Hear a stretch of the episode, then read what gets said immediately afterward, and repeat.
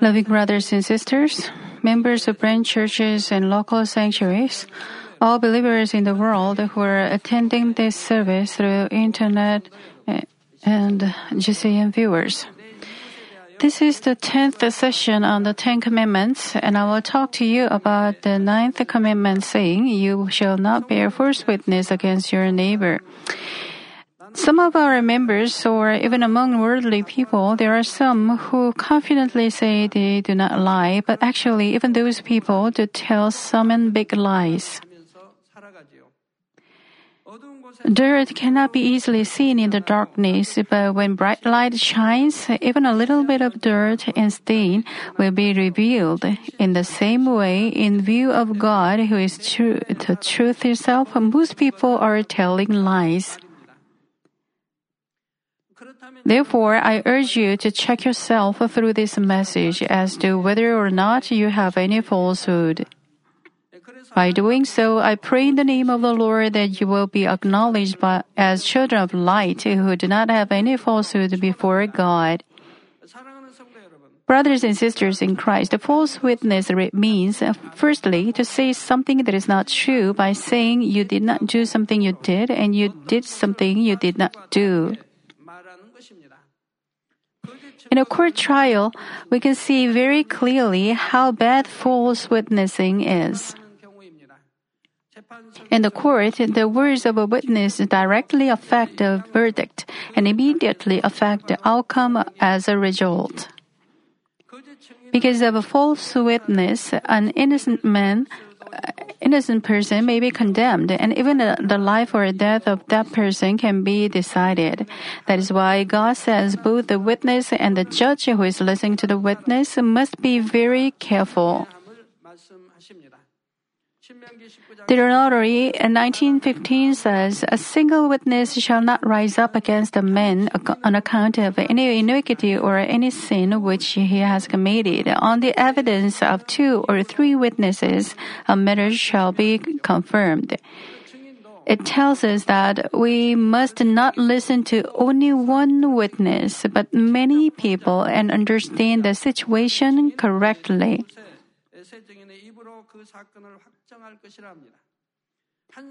We can infer through this verse that proper witnesses are not those who heard about the matter, but two or three who firsthand saw the matter.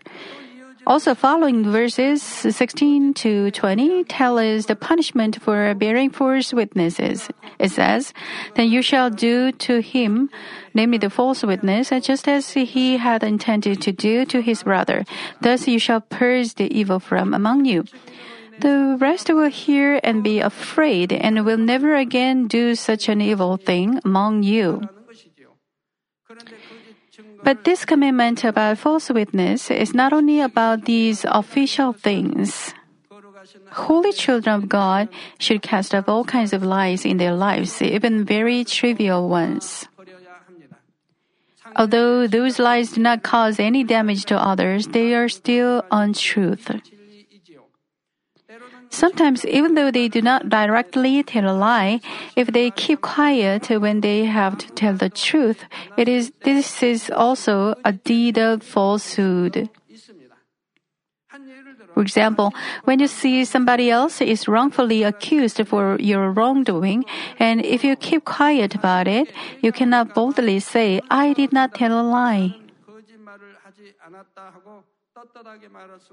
Or there can be the following case. When you buy some commodities, the shopkeeper may give you extra change by mistake, and if you just take the change with your greed and knowing about it, you cannot be a truthful person. God does not just want us not to tell a lie, but He wants our heart itself to be true so that all our words and deeds will be truthful. And there are things that people sometimes call white lies. It is that a lie that you tell for your greed or to cause harm to others, but rather for the benefit of others you tell a lie. For example, in Korea, when somebody asks around mealtime whether they already ate, some people say they already ate, though they did not actually eat. They do so considering the other person so that the other person is not put through extra work for them. But all those things are from untruth. No matter how trivial or small it is, they are deemed to have told lies before God. So the people have to make it a rule to say only true things. For example, they can say, I have not eaten, but I am not hungry. Or they can say, Thank you, but I do not want to eat right now. We can see examples of white lies in the Bible too. For example, when Saul was trying to kill David for no reason, some others around David had to lie to Saul in order to save David. In 1 Samuel chapter 20, Jonathan, the son of Saul, hid David in the field, but he didn't tell the truth to his father Saul, but he said David had gone to meet his brothers. Because Saul was intent on killing David immediately, and the life of David was in great danger, Jonathan was in a position where he could not tell the truth.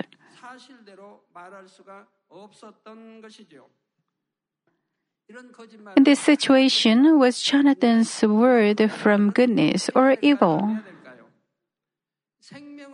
He did it to save the life of David. Through his white lie, Jonathan willed to save David's life. God did not condemn Jonathan for this, but praised this white lie. According to Exodus 1:15 onward, the king of Egypt told the Hebrew midwives, Shiphrah and Puah, when you are helping the Hebrew women to give birth and see them upon the birth stool, if it is a son, then you shall put him to death. But if it is a daughter, then she shall live. But the midwives feared God and did not do as the king of Egypt had commanded him, but let the boys live. And when the king of Egypt called for the midwives and said to them, Why have you done this thing and let the boys live? Live. They said to Pharaoh, because the Hebrew women are not as the Egyptian women, where they are vigorous and give birth before the midwife can get to them. Actually, the two midwives told lies, but the following verse 20 says, So God was good to the midwives. From the fleshly viewpoint, the midwives might mm, be afraid that the king of Egypt would kill them when they did not obey the king. But the, they feared God and told lies to the king of Egypt in order to let the people of God live. They did not did it uh, despite life-threatening command because they had the faith in God. They lied to the king because they feared God and could not dare to murder the people of God. So God was good to the midwives. And the people multiplied and became very mighty. Because the midwives feared God, he established households for them. Therefore, there are two kinds of white lies. One, of, one is for others' benefits and the other is for one's own benefits. When you tell white lies to save other lives, God gives His grace to you. The same is found in the book of Joshua 2 6 onward. Joshua sent two men as spies secretly to go view uh, the land of Jericho. And the two men went and came into the house of the harlot whose name was Leah and lodged there. It was told the king of Jericho, and the king sent word to Rahab, saying, Bring out uh, the men who had come to you, for they have come to search out all the land. But the woman had taken the two men and hidden them, and lied, saying, Yes, the men came to me, but I did not know where they were from, and I did not know where the men went. The, uh, this act of her fearing God pleased God, and later her and her households were saved because God gave her His grace. Let's think of different examples. Prophet Daniel could not have been thrown into the lion's den if they, if he had told a piece of lie. But in reality, he did not compromise with the world worldly ways or did not fear the threat of life. He really desired to follow only the upright way in accordance with God's word. So he did not tell a lie but chose to be cast into the lion's den. So I wish for you to properly distinguish between good white lies and selfish white lies. When you tell white lies to save others' lives, it is deemed to be good in the sight of God. While if you tell white lies simply because you are considerate of others' places, it cannot be measured to be higher than telling lies. If you remove the letter of white lies, you will accomplish truthfulness within you, and you will reach the level of spirit quickly. But in Jonathan's position, he still did the best he could say uh, to save David, whose life was in danger. And when you do not seek your own, but tell a lie with truly good intention from heart, God does not unconditionally condemn you for that lie you told.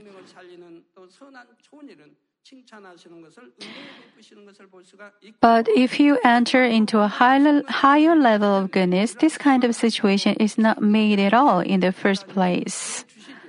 Without having to tell a white lie, you can move the heart of the other person, and God works in such a way that you will avoid such a situation. But some people tell a lie seeking after their own benefit. But after they, that, they say they told, they told that lie with good intention and for another person. But you cannot cheat God who is looking at your inner heart. I hope you will have a truthful hearts and receive wisdom from above so that you can always speak virtuous and gracious words. Dear members, secondly, the term false witness includes adding or omitting something when you deliver a message. You do not deliver the word of another person as it was spoken, but you add or omit something with your own thoughts and feelings. As a result, you deliver a different message. If you try to deliver it in a good way, that is better. But if you deliver it in a bad way and cause misunderstandings, that is the problem. Even if you deliver exactly the same words according to the in- intonation and accent you may impose, the meanings can be different. For example, saying, What is that? with a tone of concern for the other. What is that? And with an angry tone. Why, why is that have completely different meanings? Of course, it is very difficult to deliver somebody else's message exactly the same way he, as he said, like an audio recorder. But you still have to try to deliver the original intention of the one who said those words as precise as possible. While I preach from the podium, I sometimes speak to you about many testimonies I have been told. I hear those testimonies briefly while I meet and shake hands with many church members, so I do not understand and bear in my mind a detailed account of those testimonies. But concerning the testimonies that are so touching as to glorify God, I speak about them from the podium. But I always beg your pardon when I speak about those testimonies I cannot remember exactly. As I explained to you that I may use some different words, but the meanings are the same. When I hear testimonies, I keep the meanings in my mind, even though I fail to remember the same words that they told me. If I do not beg your pardon and exp- explain about my situation, some church members will be disappointed at me because they think I am telling lies to them. So, even if you can deliver the intention correctly, if it is not gracious or edifying and is not truth, you should not deliver it. Even though you are delivering the message with good intention, the listener's heart will be broken, and this results in alienating people from each other. Matthew 12:36 says, "But I tell you that every careless word that people speak, they shall give an accounting for it in the day of judgment." Every word you have said while living on earth will be measured and judged on the great judgment day. No matter how trivial your words, you you'll be judged for them. So I am urging you never to forget these verses, saying, But I tell you that every careless word that the people speak, they shall give an accounting for it in the day of judgment. For by your words you will be justified, and by your words will be you'll be condemned. If every word you speak is always good and gracious, uh, how nice it is. Then you'll be found to be trustworthy by others and to be honest and truthful by God. And your words will never let others stumble down. As a result, your soul will prosper and you will accomplish sanctification and adorn yourself properly for a bride of the Lord Jesus Christ. I hope you will not speak any words lacking benefit, words that alienate, alienate one from another, or words that cause pain to others, but only gracious and edifying words so that you will be called righteous before God. Thirdly, if you speak words that judge and criticize somebody without really knowing his heart, it is also false witness. When people see others' faces and actions, or they hear their words, they do not accept them as they are spoken. They more often judge the heart and intention of others with their own thoughts and feelings. People's looks are different depending on their depths of carefulness and prudence. A prudent person, when he gets angry, does not show his anger on his face, but just smiles. But an imprudent person too easily loses his temper and shows anger on his face when he meets with the same things. So it is not correct for you to judge somebody with just with his facial looks. Of course, we cannot fully believe someone, someone just with his words.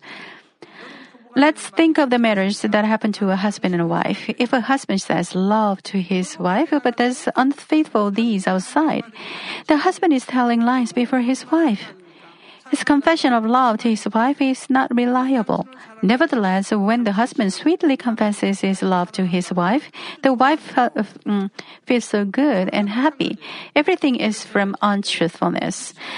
We can easily find similar things around us. People confess their love for their partner, family, and friends, but it cannot be completely trustworthy because they confess love, but they may harbor tra- hatred in their hearts.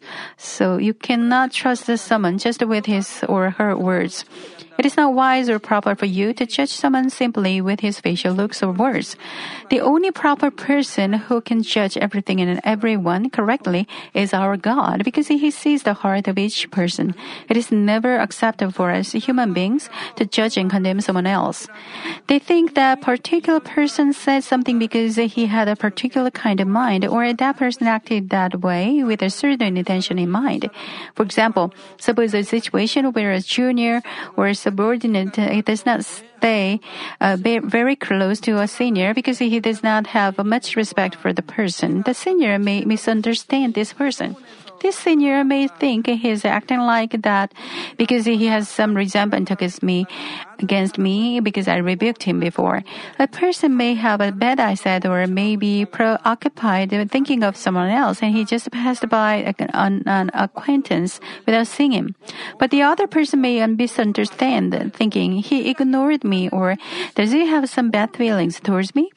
When the two persons meet and look at each other face to face, the other person cannot recognize the, uh, other one if he clings to his business too excessively, or if the other person's eyesight is too low, he cannot recognize the one. If a person may have bad eyesight or may be preoccupied thinking of some, something else, and he just passes by an acquaintance without seeing, the other person may misunderstand thinking he ignored me. Also, looking at a person suffering from severe pain, one may think he's exaggerating. He says that he has suffered from the same disease and the pain was not that great. If I look at many sick people with my own measure of pains, it seems to me that they are exaggerating. Since I accepted the Lord, I've never been sick or felt painful. But before I met God, I have been so sick and painful in all parts of my body for seven years. For example, I felt severe pains in my ears.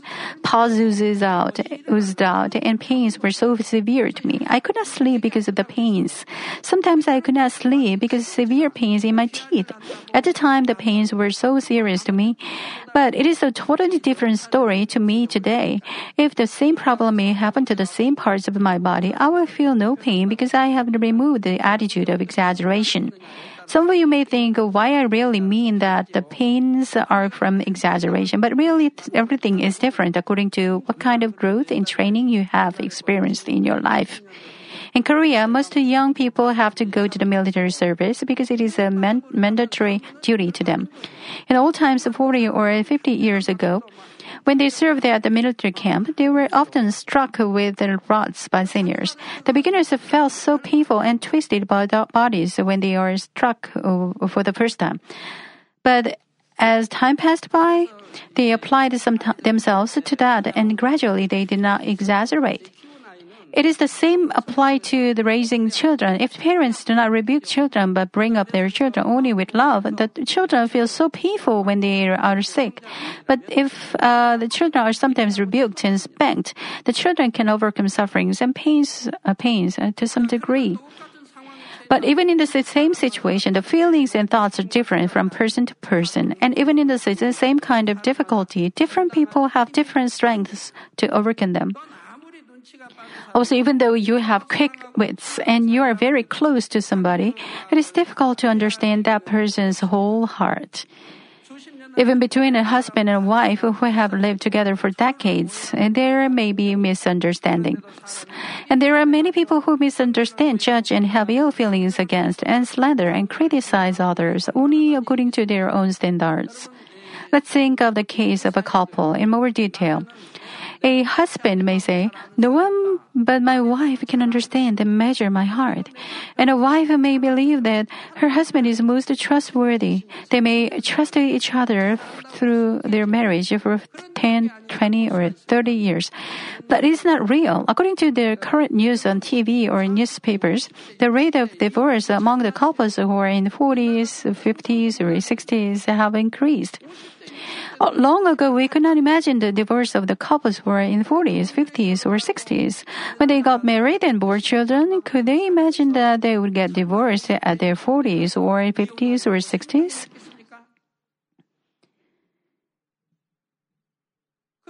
It is because they cannot exactly measure and understand their spouse's hearts, even though they have been married for 10 or 20 years how much more difficult it is for you to understand and measure someone else. The other person actually do not think like that at all, but the one who misunderstands also believes firmly that they are right, so they spread something that is not true, and consequently this becomes false witness. When you spread something that is not true, there are also some people who agree to that statement and participate in judging and spreading bad things about others. This is also the foolish act of participating in false witness. Those who judge and slander others according to their own standards should realize that their condemnation is actually being applied to themselves. Most men of flesh show some kind of evil action in a certain situation, and they think that when others are in the same kind of situation, they will show the same kind of evil action. In other words, because they have deceitful minds, they also doubt others thinking that they are deceitful as well. And if they have some kind of bad thoughts seeing something, they also think others will have the same kind of bad thoughts looking at the same thing. Because suspicious of others, they misunderstand other person's behavior and say, he is ignoring me and acting conceited. If you have any experience of being under, misunderstood by others, you would misunderstand how painful and difficult it is to be condemned and judged wrongfully. Therefore, I urge you not to judge or condemn anybody according to your thoughts and standards. Matthew 7:12 says, "In everything therefore, treat people the same way you want them to treat you, for this is the law and the prophets." Matthew 7 1 through 5 says, Do not judge so that you will not be judged. For in the way you judge, you will be judged, and by your standard of measure, you'll be measured to you. Why do you look at the speck that is in your brother's eye, but do not notice the log that is in your own eye? Or how can you say to your brother, Let me take the speck out of your eye, and behold, the log is in your eye, own eye? You hypocrite! First take the log out of your own eye, and then you will see clearly to take the speck out of your brother's eye. How small the speck uh, how small is a speck? A small speck is not seen, but how big is a log? In old times, houses uh, houses were made of wood, and many logs supported the houses. The logs are, that supported the old houses were so big. The Bible says, "Why do you look at the speck that is in your brother's eye, but do not notice that log that is in your own eye?" Or how can you Say to your brother, Let me take the speck out of your eye, and behold the log in your own eye. You hypocrite. First, take the log out of your own eye, and then you will see clearly to take the speck out of your brother's eye. Today, many pastors and servants of God judge and condemn and spread rumors about the churches where God's works take place without misunderstanding, uh, without understanding and measuring what is real and right. Our Lord and our God says that they are hypocrites. Our Lord says that they do not practice the word of God, but judge and condemn those who are practicing His word and show powerful works of God. Jesus said in Matthew 7, You hypocrite, first take the log out of your own eye, and then you will see clearly to take the speck out of your brother's eye. Why does Jesus say that only he who has taken the log out of his eyes can be worthy to take the speck out of the others other's eyes. If he has taken the log out of his eyes, it means that he has been sanctified and cast off evils from the heart. One who ca- has cast away his own log can treat their brother with love when he sees a speck in his brother's eyes. How can cover the brother's transgressions and encourage him in love? If you are talking about other people's misdeeds and criticizing them, you should realize that you have greater evil than they have. You can discern the wrongdoings of other people only when you cast off your evil and become sanctified. But in fact, if you cast off all evil from your heart, you wouldn't want to see the faults of others. Rather, you want to see only good things. And even if others have made some mistakes, you only want to keep them to yourself and not reveal them to others. James 4:11 says, "Do not speak against one another, brethren. He who speaks against a brother or judges his brother speaks against the law and judges the law. But if you judge the law, you are not a doer of the law, but the judge of it." If we judge, condemn, and measure your brothers, it means that you have become a judge. We, children of God, must do and observe the law of God. But if you judge and you are not a doer of the law of the law, but a judge, God is the only judge. So if you judge, you are a judge and have become arrogant. You may be deemed to be a judge like God. Why did Adam and Eve pick up and eat the fruits of the tree of the knowledge of good and evil? It was because they became arrogant. They were deceived by the serpent and had a desire to become like God in something like pride. So when they saw that tree, it was good for food and that it was a delight to the eyes and that the tree was desirable to make one wise. It tells us that judging and condemning brothers is a great evil. It is trying to become like God, who is the only judge. I urge in the name of the Lord that none of you commit this kind of great evil act. One more thing you should remember here is that you should not judge God's word with your thoughts. With God's power, God can do even the things that are absolutely impossible within the limits of man. Therefore, I urge you in the name of the Lord that using your thoughts, you will never say something is wrong in con- contradiction or in error with the word of God. Brothers and sisters, even though they do not have evil intentions, people many times tell trivial lies. For example, in their thoughts, people exaggerate or diminish some things about a particular matter. If somebody says, I've eaten a lot of them, they say to another person, he said that he has eaten them all. If somebody says, there is a little left, they repeat it to another person saying, he said that there is next to something remaining. Or you have, you may hear from a couple of people giving same opinion about some matter. Uh, and you say to another person, everybody has the same opinion about this. Children of God must deceive must not deceive God, and church workers must not must obey the head of the church. Why did a third of the heavenly angels follow Lucifer and were abandoned? The angels were under the control of Lucifer, and they had to follow her. But now you must not obey the words of your seniors and church leaders if the words are against God. The angels did not obey the head of all heavenly beings, God our Father, but followed uh, and obeyed their head Lucifer. That's why the angels were led to destruction along with their leader Lucifer. In the same way, at the church meeting, church leaders and workers must say the truth so that the church can correct something wrong.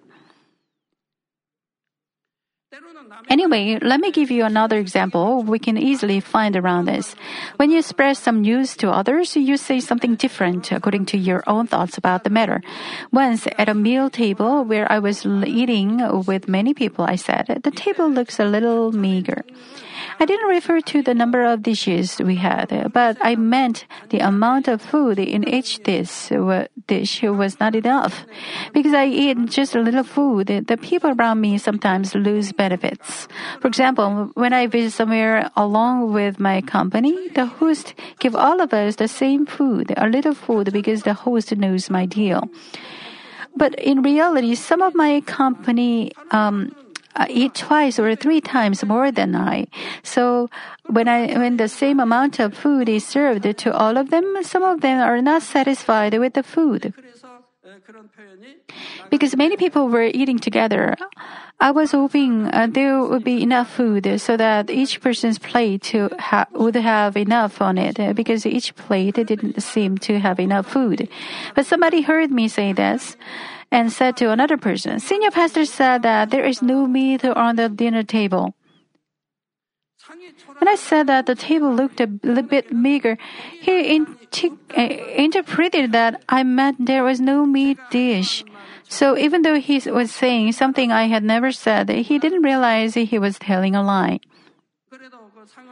The woman who set the table said to me, I am sorry that I did not serve you tasty food including meat. I said to her, Why do you say so? Food was so good. She said, I know you do not enjoy meat, so I have prepared your meal with vegetables with the fruits. But when I heard, heard first, uh, from someone that you had pointed that there is no meat, I felt so sorry. So I explained to her in detail. I said to her, There was no meat, but because you served me my favorite food, vegetables and fruits, I fully enjoyed. She obeyed my words and prepared vegetables and fruits instead of meat. But when someone conveyed my words, he changed my words. He said to her that I had pointed that there was no meat. She must have been so embarrassed. If she had not gained the chance of talking to, with me about the matter, she could not have solved the matter. She might have thought that I pointed out that she had not served me meat, even though I, I many times said that I like vegetables rather than meat. A piece of word may cause troubles or let others tumble down when it is wrongfully conveyed. It may cause you to lose the grace of the Lord from your heart and estrange her from me.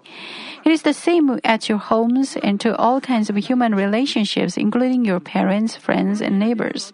Of course, these things may be may seem trivial. They don't do it to harm others. They are not telling evil lies or trying to judge others with evil.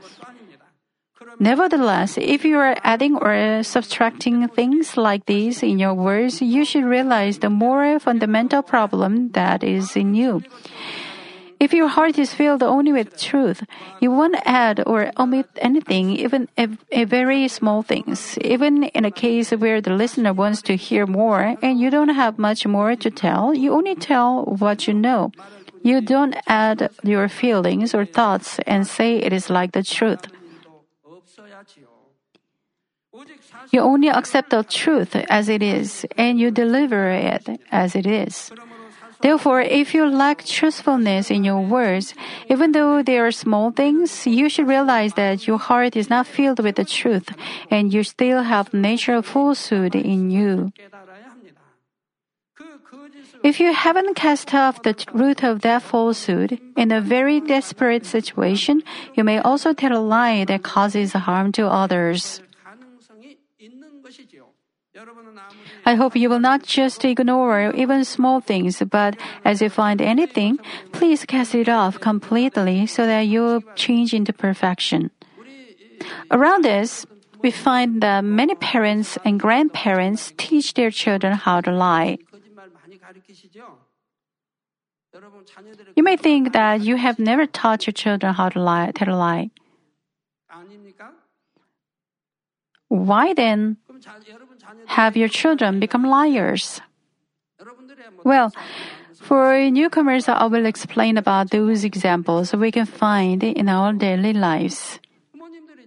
Parents teach their little children how to lie without knowing themselves, so the children learn and tell the same lies when they grow up. In all times, students had to show their parents their study points for their exams and receive their parents' seals on it. Some students, when they received poor credits from school, did not show the crediting documents to their parents, but instead sealed their parents' seal in secret and returned it to school. They did it because they were afraid that they would be reproached for uh, their poor points by their parents. When a few more days went and vacation started, the parents asked their students why they did not bring the study grade document. Then some students lied to the parents that the document would be given after vacation. But sooner or later, the parents realized that the students had lied to them and reproached them severely. Then, who taught the students how to lie? Parents taught most of lies. If some of you may think you have never taught your children lies, please examine your lives. Suppose you and your daughter are at home. Suddenly a call rang up. Your daughter picked up the phone and answered. A woman introduced to your daughter that she is a creditor and you should pay her debts. Your daughter covered the phone with her hand and told it to you. Then, what do you say to your daughter? Most of mothers say, Tell her I'm not at home. Tell her that I went shopping. And the way parents teach their children how to lie. Then the daughter says, Mom is not here. She is outside for shopping. The woman asks again, When will she be back? And the daughter says, I have no idea. They tell lies just as they eat bread. This is because the daughter has been taught since birth. And she has been taught how to lie, tell lies about her parents. Thus, children become liars and often deceive their parents so many times when they grow up. But the parents try to rebuke their children, saying they uh, why they tell lies. Who has taught the children how to lie? The parents did it. Let me conclude the message. Dear brothers and sisters in Christ, today I spoke about the ninth commandment telling us you shall not bear false witness against your neighbor. Other than these kinds of lies that people usually think of as being forms of false witness, adding or omitting something and judging, condemning, and criticizing another person's heart are all false witnesses before God.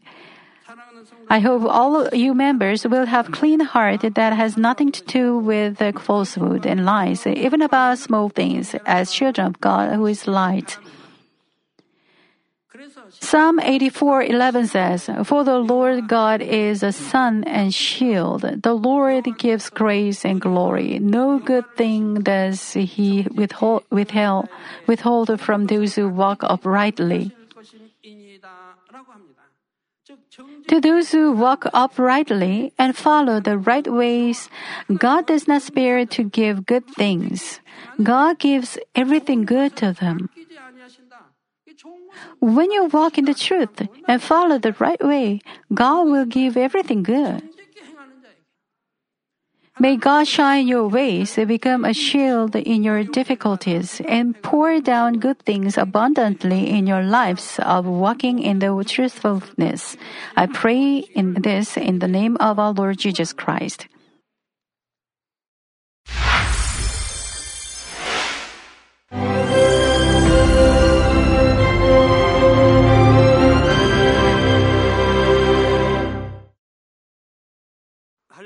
Hallelujah. Almighty Father God of love.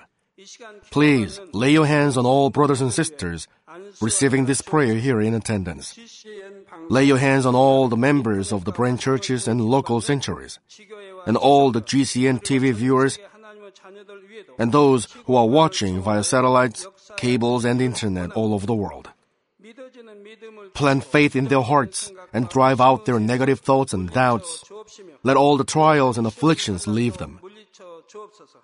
By the fire of the Holy Spirit, from head to toe, scorch their sick and affected parts, including all cells, tissues, and nerves, all internal organs and intestines. Let the light of creation come upon them.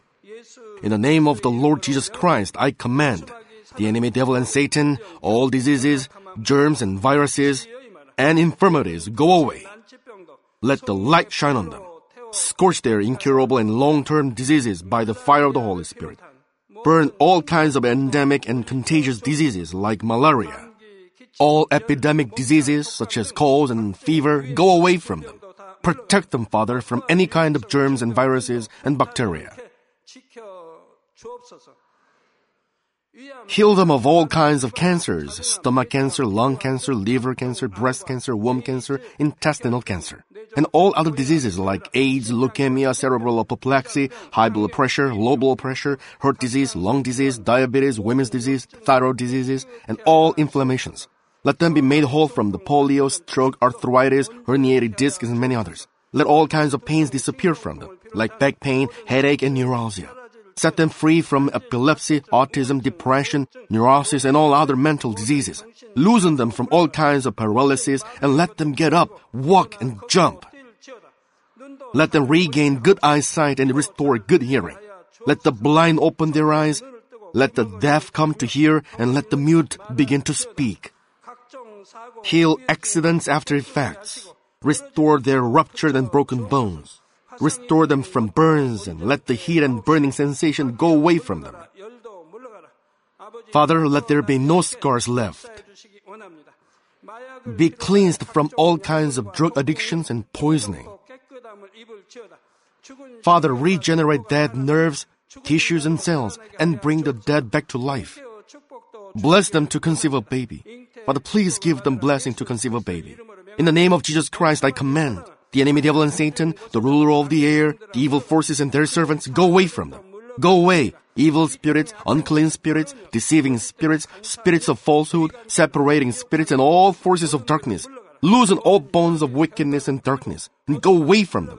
Let the light shine on them. Father God, give them strength to cry out in prayer, and empower them with the power to cast off sins and become sanctified. Let them be in good health as their soul becomes prosperous, and let their family be evangelized. Protect them from all kinds of accidents and disasters, and bless them to lead a successful and prosperous life in everything.